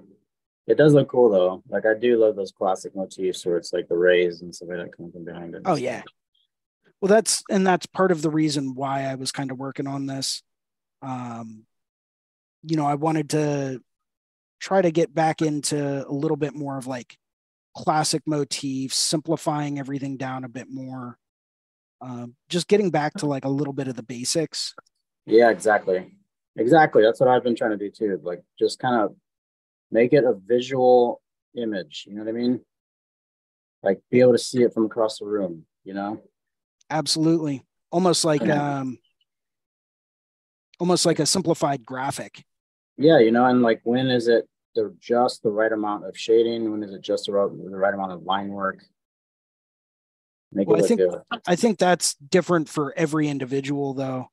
You know, Oh yeah, some absolutely. I struggle with that a lot. Yeah.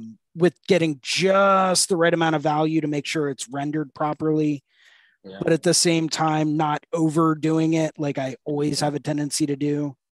Right. Yeah, it keeps me up at night. Yo, right? The struggle Absolutely. is real. It's for real, for real. For, It's for really real. For shizzles.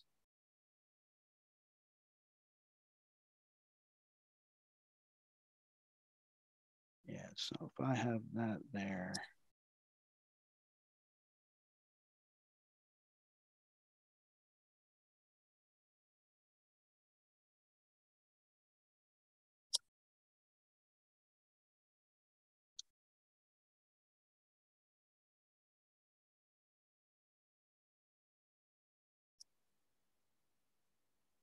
Yeah, this one's a tough one because of the way that the body is turning. If I wanted to keep the arm with the same kind of like flowing with the body and the way that it would have to be rotated in order to reach out from behind the head, would almost have to give it like a straight on perspective. Yeah, pretty much. That's That's, what I'm thinking too. That's what I was saying. Like if it's straight on.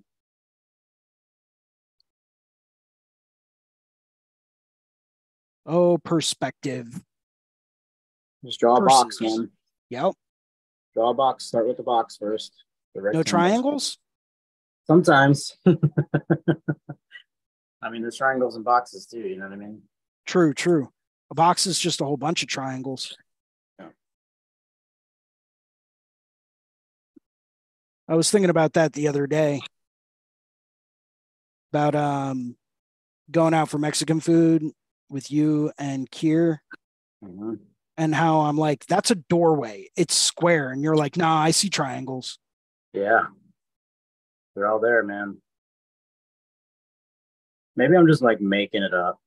Well, no, because like It's just the you know so i i've started to recognize that in a lot of other things that you know i'm doing and as i mentioned back when we first met i might not be the brightest crayon in the box but i get there eventually um you know so it, it is something that i've started to really pick up on a lot more i mean Yeah. everything it, a lot of it i actually look at um when i was in the dragon drawing seminar with bill um it it was fascinating because like the way that he like had everything mapped out was with boxes Mhm.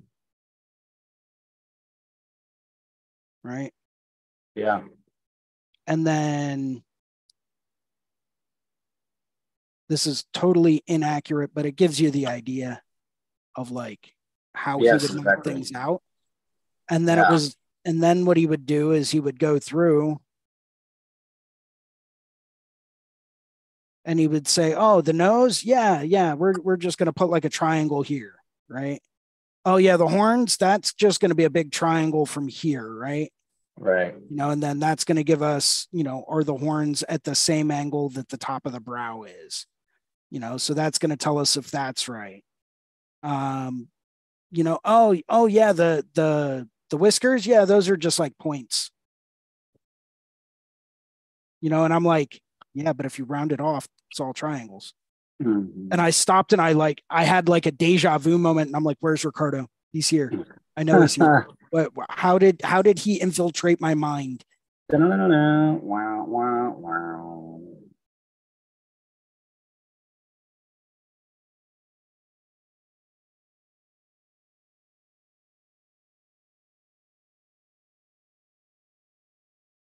He is everywhere and nowhere, ladies and gentlemen. He is the most interesting man in the world. Great Jacobi.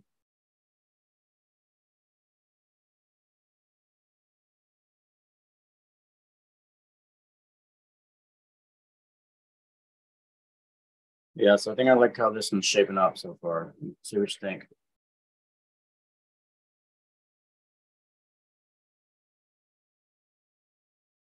Dude, I love it. I, there's one part though right above the eye in that little indented brow area. Right here. Yeah, watch that that doesn't get too complex Yeah. because it could overcomplicate things and really distract the eye. hmm So maybe lighten up just a little. Well, now that I'm looking at it on the YouTube, which has different contrast on the screen. Yeah. Yeah, there you go. Yeah. Sick, dude. Sick. It's coming together. It's coming together.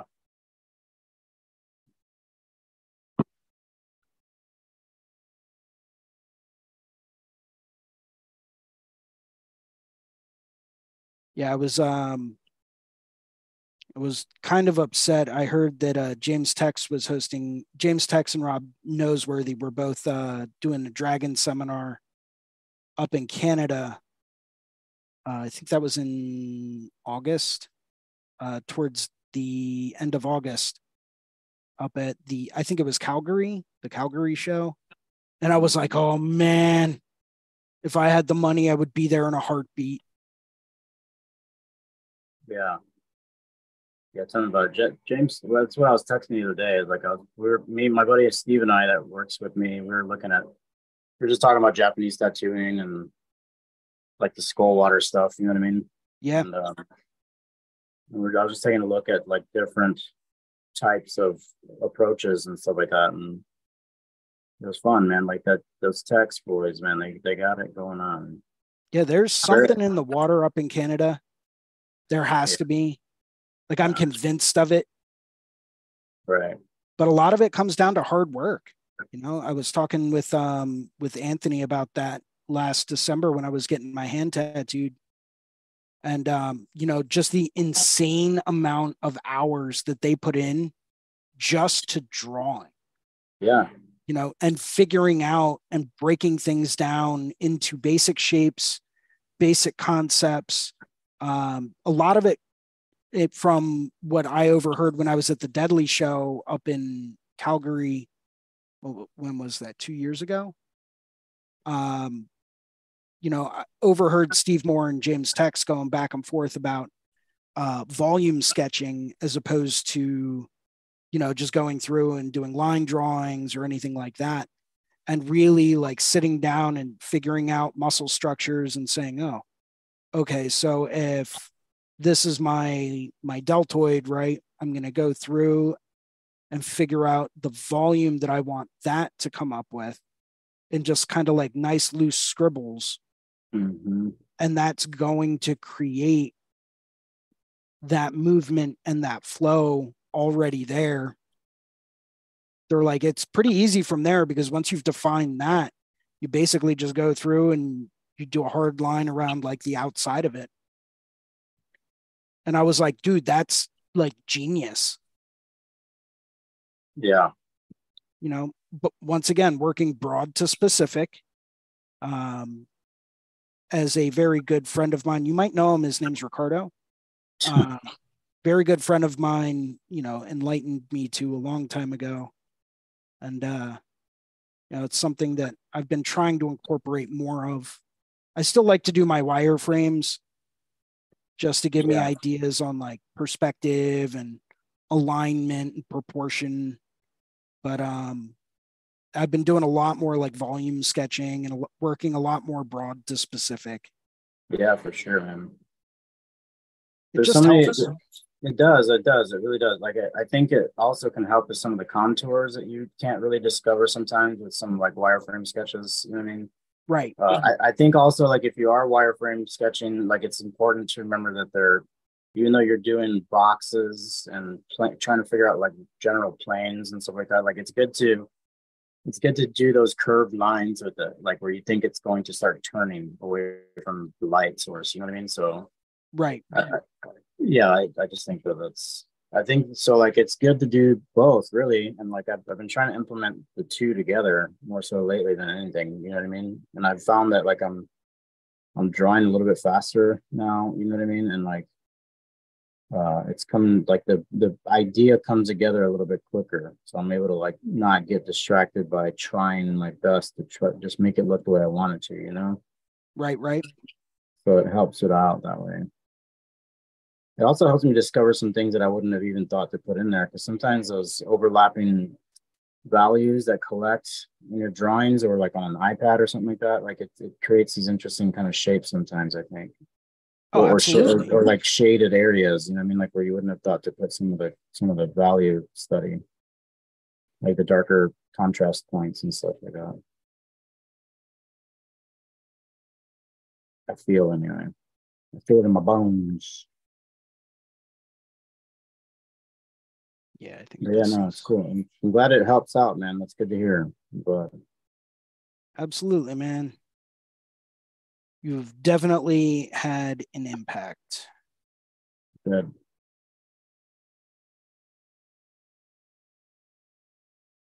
Yeah, I was also uh I was listening to uh Clint Danroth, who's another really well-known Canadian artist um out in Calgary and uh he posted up a video the other day about how he never erases anything. He's like that's how you create the texture Yeah. underneath Right. some of these parts. Right. he's like don't don't erase you want to make your stuff you know a bit faster and get a better feeling for it and create more texture in it he's like, don't hmm. erase anything ever he's like Yeah. let that underlying scribble create that that texture for you Entirely, dude. That's exactly uh, that's exactly what I'm trying to say. There's magic in it. there is cool so there's that arm now i just have to figure out the other one We're out, I think all we see is your uh your oh, screen. oh yep forgot to turn my video back on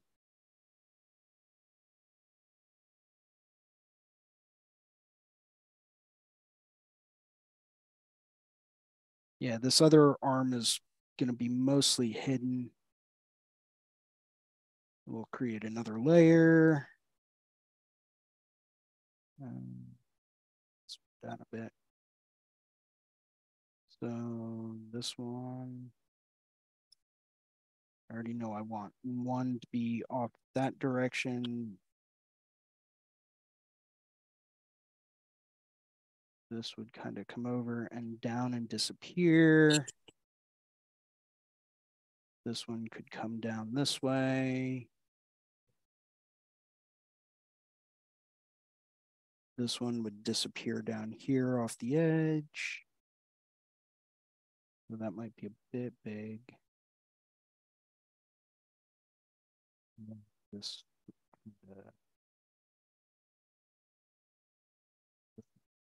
Great.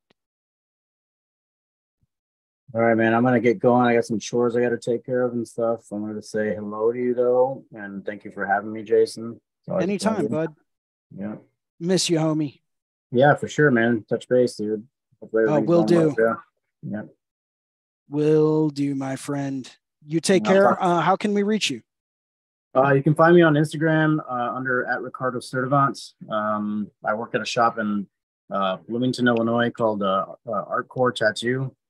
Uh, you can find that on as well on Instagram. Um, hit me up. Let me know what's going on, and I hope you guys uh, have a safe, safe day and, and a good week this week, man. Keep the tattooing alive. Right on, man. Thanks a lot for joining today. Really appreciate it. Yeah. Um, I'll probably get out of here as well. Uh, for those of you that want to get in touch with me, uh, feel free to send me a DM on Instagram. It's right up here. It's at Philly Ink.